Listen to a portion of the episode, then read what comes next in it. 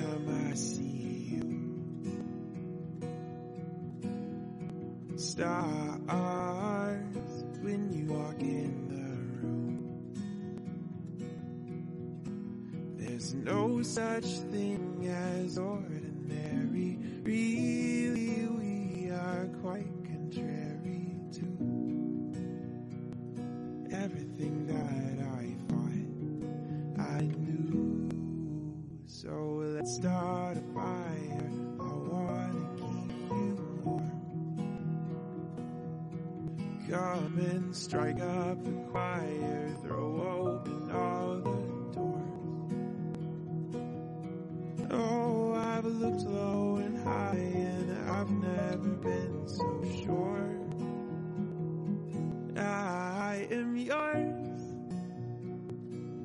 Won't you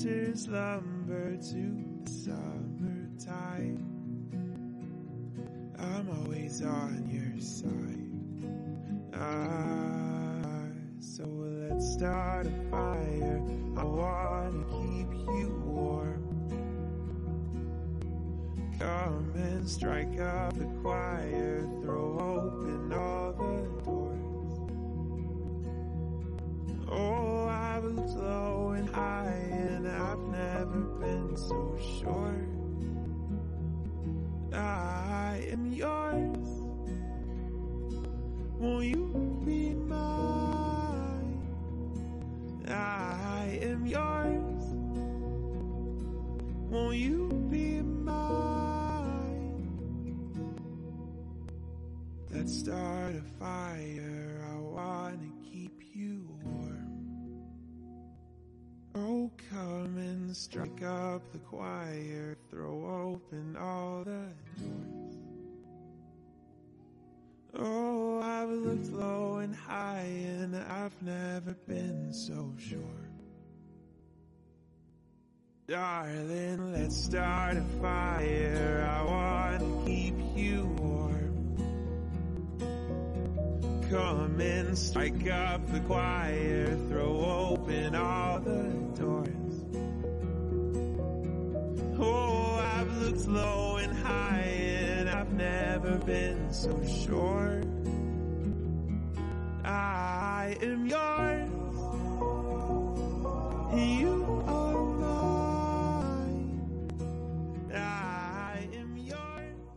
Behalf of Starling Aaron and their families, I want to thank you all for being here today.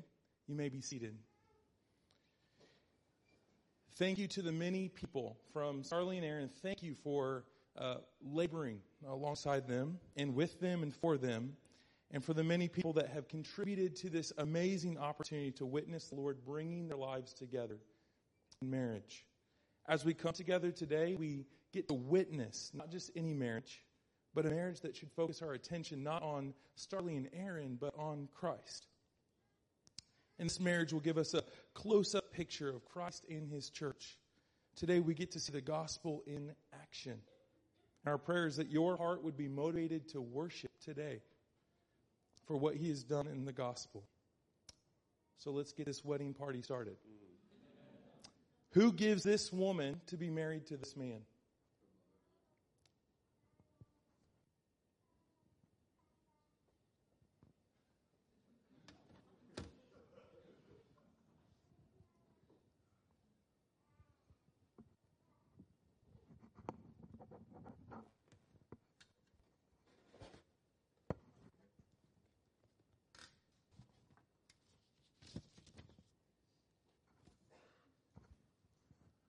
Starley and Aaron, I want you to take a, a second just to look out.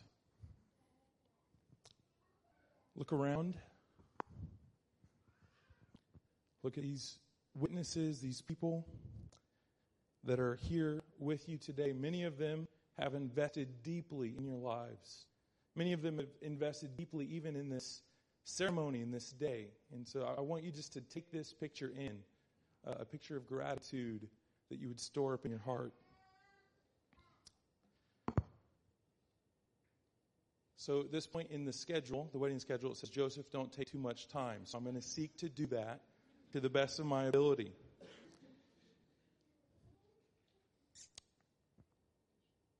I have labeled this wedding charge to you all.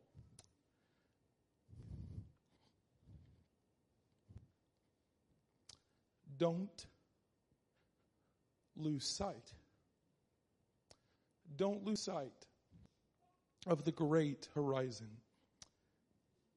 So I give you this charge. Today we celebrate this great marriage covenant, a picture of the gospel, and that what God has done between two people in marriage, God also says happens when someone is joined to Christ through the gospel.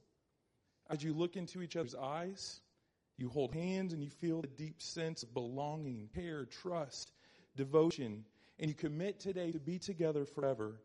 This deep sense of belonging and lasting love is what we experience when we are joined to Christ. He says the same things to us, about us.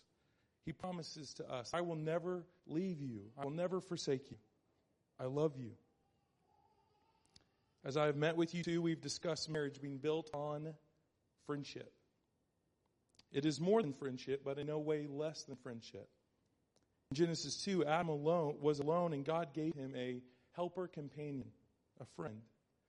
Throughout the Bible, we see in many other places the Bible speaking to this marriage as a friendship. In Song of Solomon, the woman speaks out about her lover, my lover, this is my friend. Throughout the Proverbs, there are many wisdom sayings about true friendship. A friend loves at all times. And a friend sharpens another friend like iron sharpens iron. Beautiful picture. I know that you both learned a lot from Tim Keller's book, The Meaning of Marriage. And in that book, he has this quote Friendship arises when two or more discover that they have in common some interest or insight. The man who agrees with us that some question, little regarded by others, is of great importance can be our friend. That is why those pathetic people who simply want friends can never make any. The very condition of having friends is that we should want something else besides friends. Where the truthful answer to this question, do you see the same truth, would be, I don't care about the truth. I only want you to be my friend. No friendship can rise. Friendship must be about something. Even if it were on an enthusiasm for dominoes or white mice. Those who have nothing can share nothing. Those who are going nowhere can have no fellow travelers. End quote. I would argue that the greatest, or the greater the interest, and the greater the destination, the deeper and the greater the friendship. The greater the cause for commonality. I would also like to remind you what Ray Ortlund says. He says marriage is more than a friendship because friendships have boundaries. Marriage has no boundaries because you become one flesh. So take the foundation of friendship, the biblical idea, and build on it as you don't lose sight of the horizon. So a couple of questions come for us. What does the Bible say we should be about in our marriage? What is the common goal? What holds us together? What is the common destination that you share together? What is it that you will not lose sight of? A few more places in the book that Tim Keller writes, he, he takes all of Scripture and he puts it together in a few phrases. Helping each one, helping each other to become our future glory selves. The meaning of marriage, to help one another become our future glory selves, the new creations that God will eventually make us. He also says that what keeps marriage going is your commitment to your spouse's holiness. And any lesser goal than that, any smaller purpose, and you're just playing at being married. And at the end of the chapter, he says, So if we want to be happy in marriage, we will accept that marriage is designed to make us holy. The great horizon, your great destination, your great common interest, holiness, to be like Jesus, to bring him glory. You are fighting for each other's already not yet selves. How cool. And we anticipate this reality of purity, and holiness, don't we? Look at you guys. Aaron, I've never seen you look so good before. I mean, we're anticipating that day. Starley, look at you. You're beautiful. You guys are anticipating today, that future day. You've took out all the stops. You've put on the most beautiful and stunning garments. Why? Because we look forward to our future wedding day. Our future wedding. When we will stand before God. Looking into the eyes of our groom, Jesus, pure and spotless, to be together forever in marriage to Him. We long for that day. And so marriage is the already not yet of that coming reality. That He is preparing us for that day. And He is using our earthly marriage to prepare us for that day. So don't lose sight of that great horizon. Being presented to Jesus before God is holy and blameless. We have fancy theological words for this. We are fully justified by the blood of Jesus, and we have complete right standing right now before God because of the righteousness of Jesus. And we are currently being sanctified by the Spirit's work in us. And the Spirit is using marriage to get you ready. Marriage is a tool to get you ready for that day. So as you pursue, as you pursue holiness, this great horizon, together as one, how should you do it? How should you go about this? I want to take a, a look at a few places in Ephesians 5 to answer the question how do we travel this road of sanctification, this process of being made pure and blameless? In Ephesians 5 1, Paul says to be imitators of God as his dearly beloved children. Just before in chapter 4, verse 32, Paul said, Be kind to one another, tender hearted, forgiving one another as God in Christ forgave you. That's what we're to imitate in God. Therefore, be imitators of God. Forgive one another. Be tenderhearted like God is. But why did God have to forgive you? You guys know that well, don't you? You know well why God had to forgive you. And I doubt I have to remind you of that today.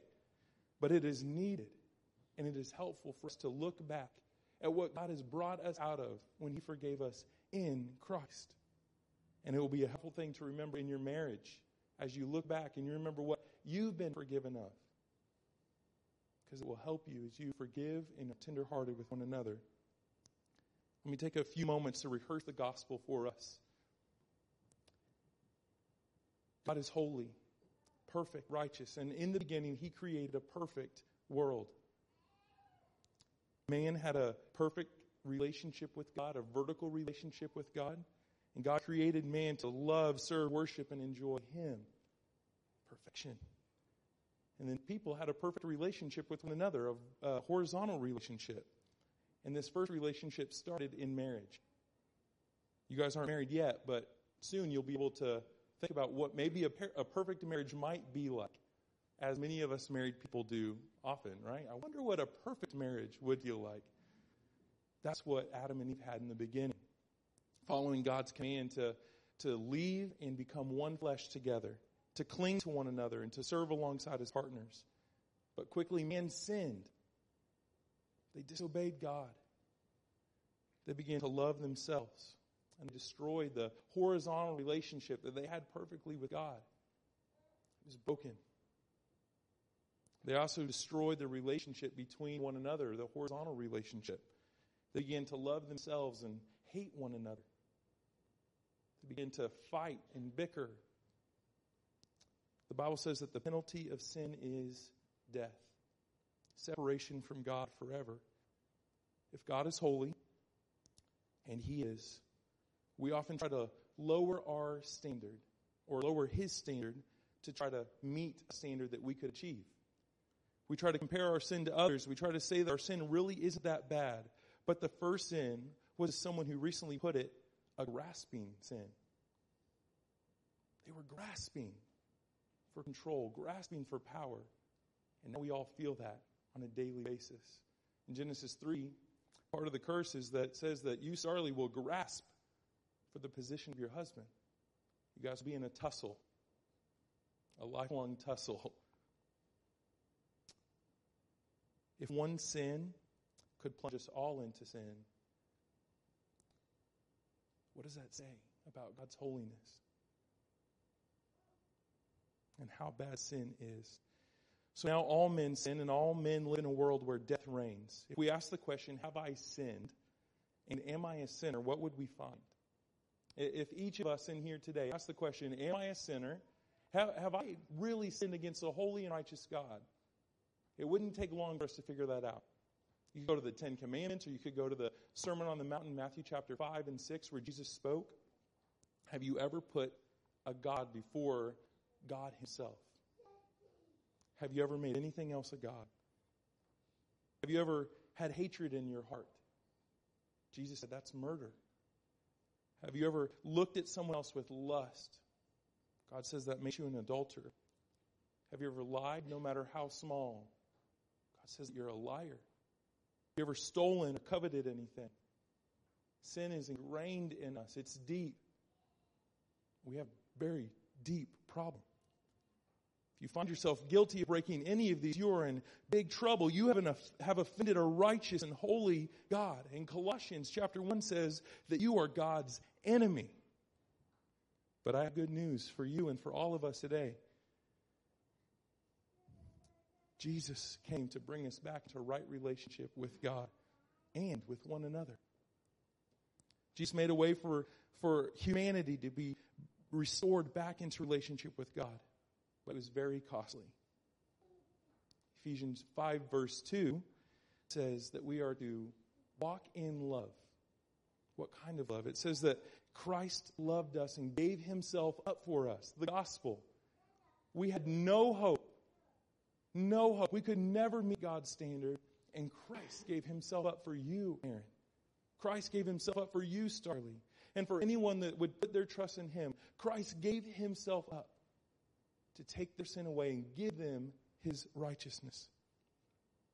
In Ephesians 2, 8 and 9, it says, For by grace you have been saved through faith, and that's not of yourselves.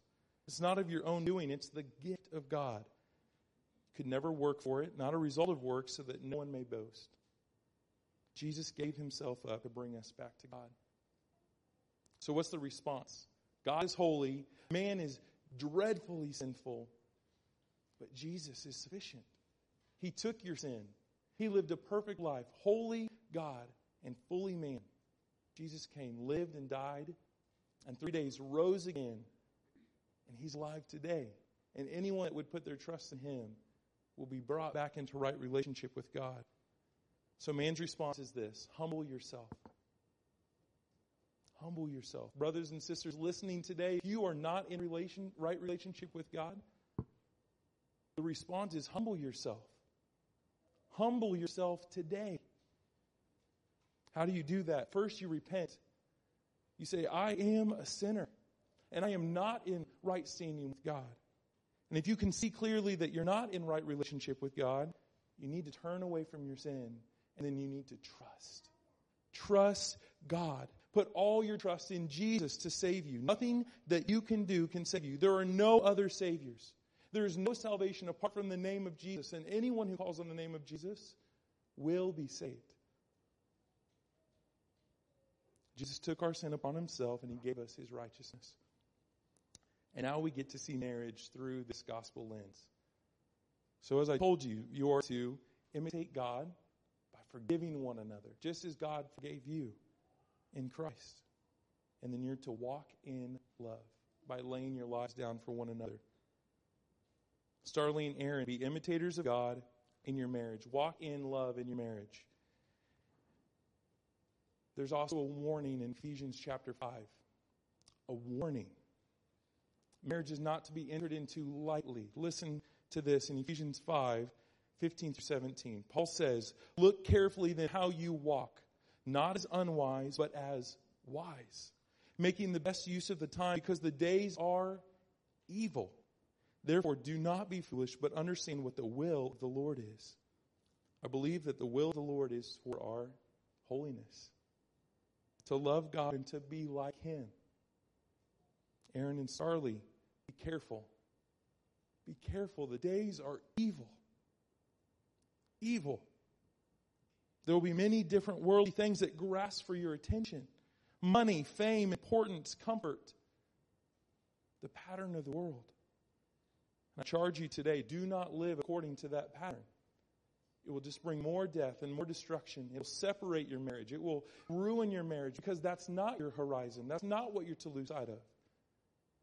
You're to not lose sight of the will of God, your holiness, being made like Christ. Instead, brother and sister, live by the pattern of the gospel set in Ephesians 5, verses 22 through 33. Let me read that for you. Wives, submit to your own husbands as to the Lord. For the husband is the head of the wife, even as Christ is the head of the church, his body, and is himself its Savior. Now, as the church submits to Christ, so also wives should submit in everything to their husbands.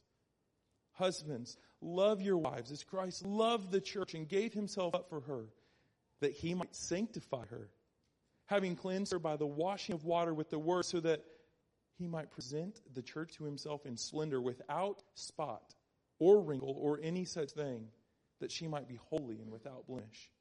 In the same way, husbands should love their wives as their own bodies. He who loves his wife loves himself. For no one ever hated his own flesh, but nourishes and cherishes it, just as Christ does the church, because we are members of his body.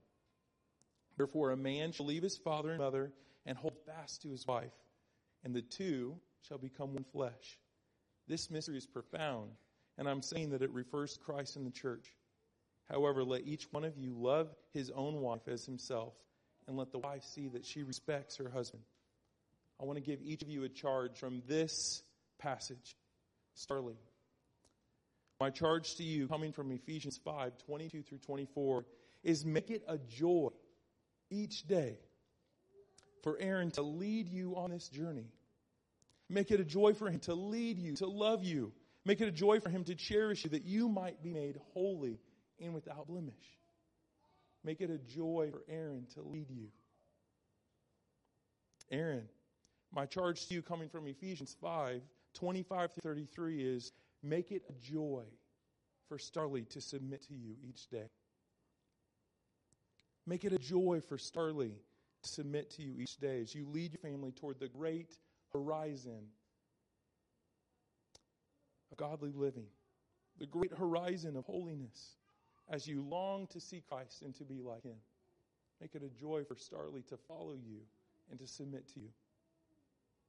Marriage between a man and a woman since the beginning has been a normalized yet hidden picture of God's love for us, and all has been pointing to Christ's love for His church. So, Aaron and Starley, as you stand here today and make these vows to each other, and you promise to become one flesh, to lay your lives down, to live, to love one another with an unconditional love, we can see, we get a glimpse of what Jesus has said to us. I will love you. I will serve you. I will take you as my own. I will never leave you. I will never forsake you. Brother and sister, I would also add, as you look forward to that future wedding day when we stand before God, looking into the eyes of Jesus, remember that it will not just be y'all there, not just you there will be people there from every tribe, every tongue, and every nation. So labor for each other's holiness, yes. But, brother and sister, labor for the holiness of the church worldwide. Aaron and Starley, don't lose sight of your next wedding day. Let me pray.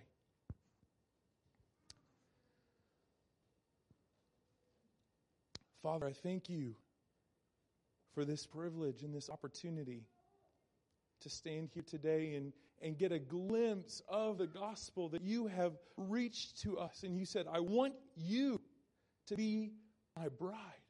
And I've paid the price of your sin. I've given you my righteousness. I will sanctify you. I will cleanse you. I will bring you to that final day.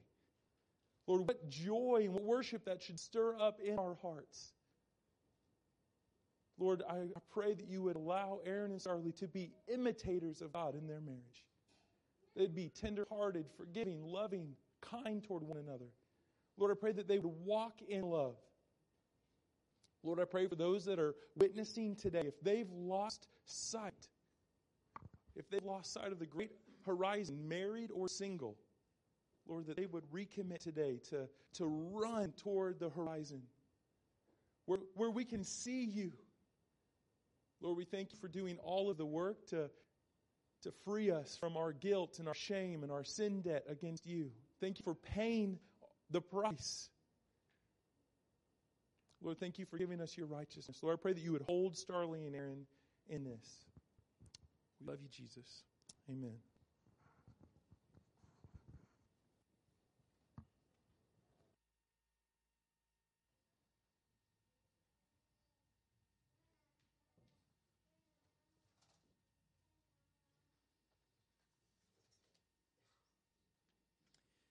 Song is a family tradition, very meaningful, first started by my father singing to my mother this wedding prayer. It's a prayer that the bride and groom want to pray right now.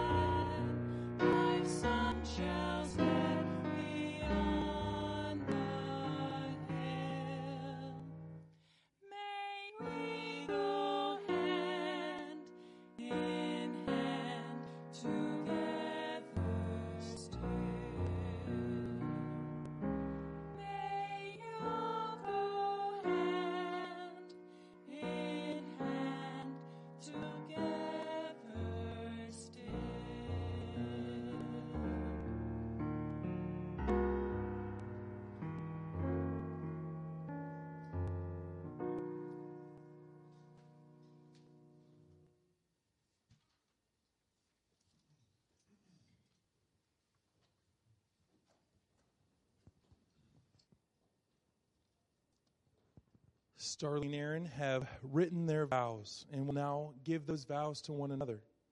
As I met with them and they put these vows together, I have to tell you, I was humbled and impressed to see the work and intentionality they have put into these commitments. I would remind you all that you are witnesses to these vows. You are partakers in this marriage covenant by sitting here today and listening. So I, I ask you to listen closely. Ask you to lean in and give your attention to these vows as they say them to one another. Aaron, I'll ask you to go first.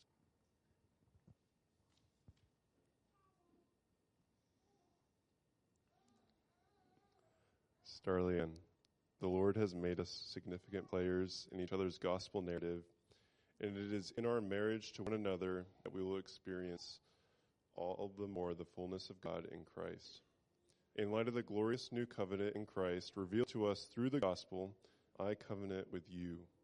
In light of God's perfect love for us and His church, I vow to love you. I will forgive you as Christ has forgiven me. I will seek to serve you sacrificially, encourage you with the hope of the gospel, and honor you. I will be persistent in my prayer for you. As your husband, I will seek to love you sacrificially as Christ loved the church. I will cherish you. I will care for you and protect you.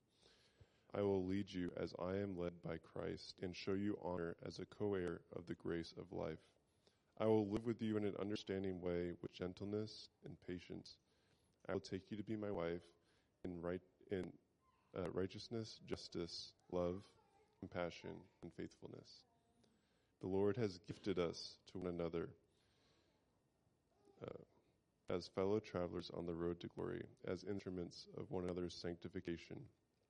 It is only with the help of God's Spirit inside me and the community given to me in the church that I have any hope of fulfilling these vows to you.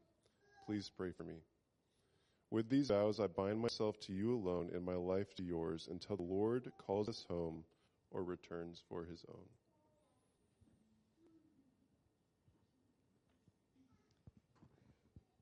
Aaron. the Lord has made us significant players in each other's gospel narrative. It's in our marriage to one another that we will experience all the more the fullness of God in Christ. In light of the glorious new covenant in Christ, revealed to us through the gospel, I covenant with you. In light of God's perfect love for us and his church, I vow to love you. I will forgive you as Christ has forgiven me. I will seek to serve you sacrificially, encourage you with the hope of the gospel, and honor you. I will be persistent in my prayers for you. As your wife, I will seek to be trustworthy, a wife of noble character. I will speak to you and about you in a way that honors you and builds you up. I will submit to you in all, all things, but always speak the truth in love. I will diligently serve you and our family. In humility and gentleness, I will respect you. The Lord has gifted us to one another as fellow travelers on the road to glory, as instruments of one another's sanctification. It is only with the help of God's Spirit inside me and the community given to me in the church that I have any hope of fulfilling these vows to you. Please pray for me. With these vows, I bind myself to you alone and my life to yours until the Lord calls us home or returns for his own.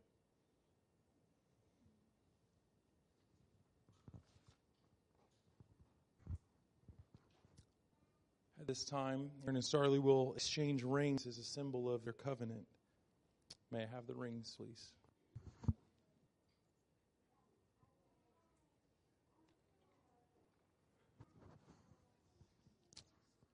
As you wear these rings, may they be a constant reminder to you of one another and the deep bond of faith, trust, and love which they represent. Aaron, take Starley's hand in this ring and repeat after me. Starley, I give you this ring. Starley, I give you this ring as a lasting symbol and sign of these vows as a lasting symbol and sign of these vows and the covenant made with you today. and the covenant made with you today.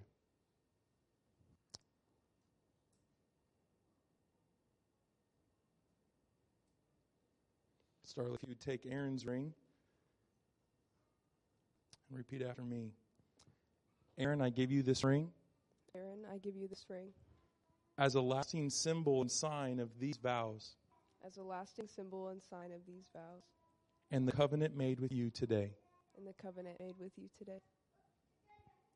We'll now invite Drew and Emily to lead us in worship in light of the great gospel that has brought Aaron and Starley together. Their first act as an almost married couple. Christ be all. Let's stand and sing together.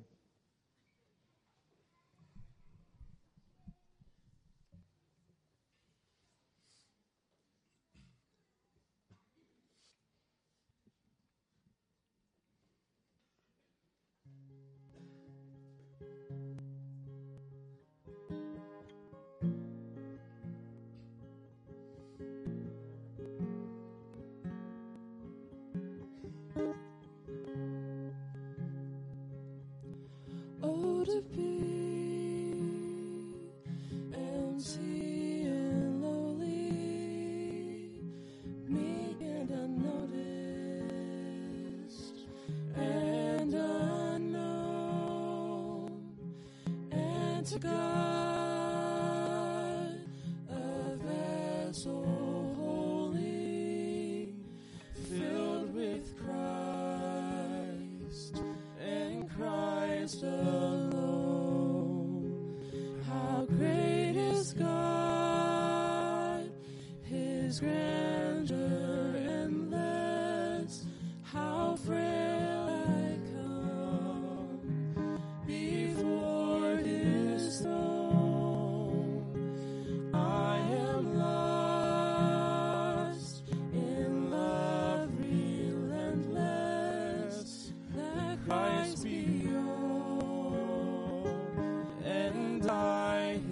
His own.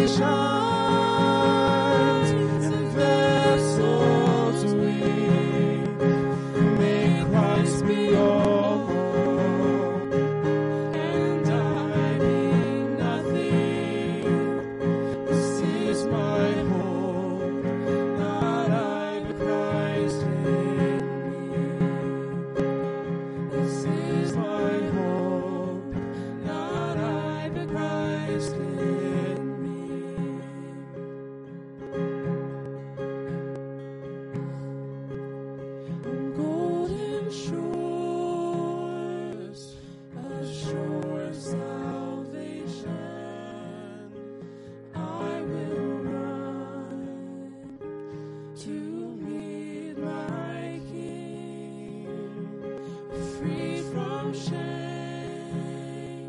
and all.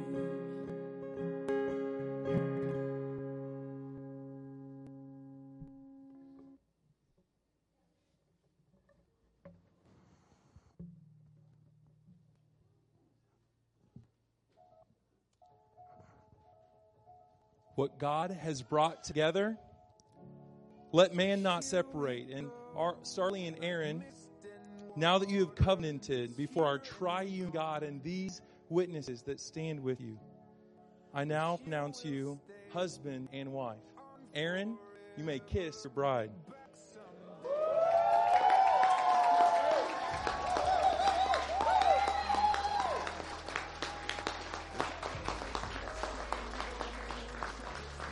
And now, I pronounce to you or announce to you, it's my honor, my privilege, and joy for the very first time to introduce you to Mr. and Mrs.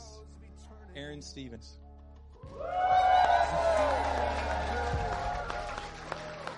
Cause forever is in my soul.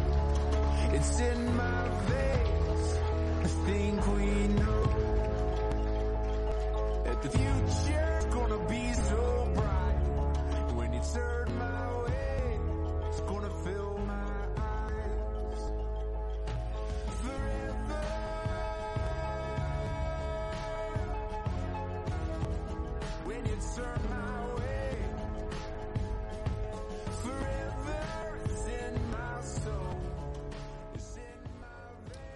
Thank you so much for joining Starling Aaron on this day. Uh, what a, a joy it has been, and it's not over yet. There's a rehearsal or a rehearsal. We did that last night. There is a reception at Tower View Baptist Church, and uh, Starling Aaron would ask for you to head there now, unless you are a member of Central Baptist Church or a member of their families. We're going to stay for a quick picture, but everybody else, there's games and shenanigans at the church waiting for you, and we'll be over soon. So we'll we'll be there. You're dismissed.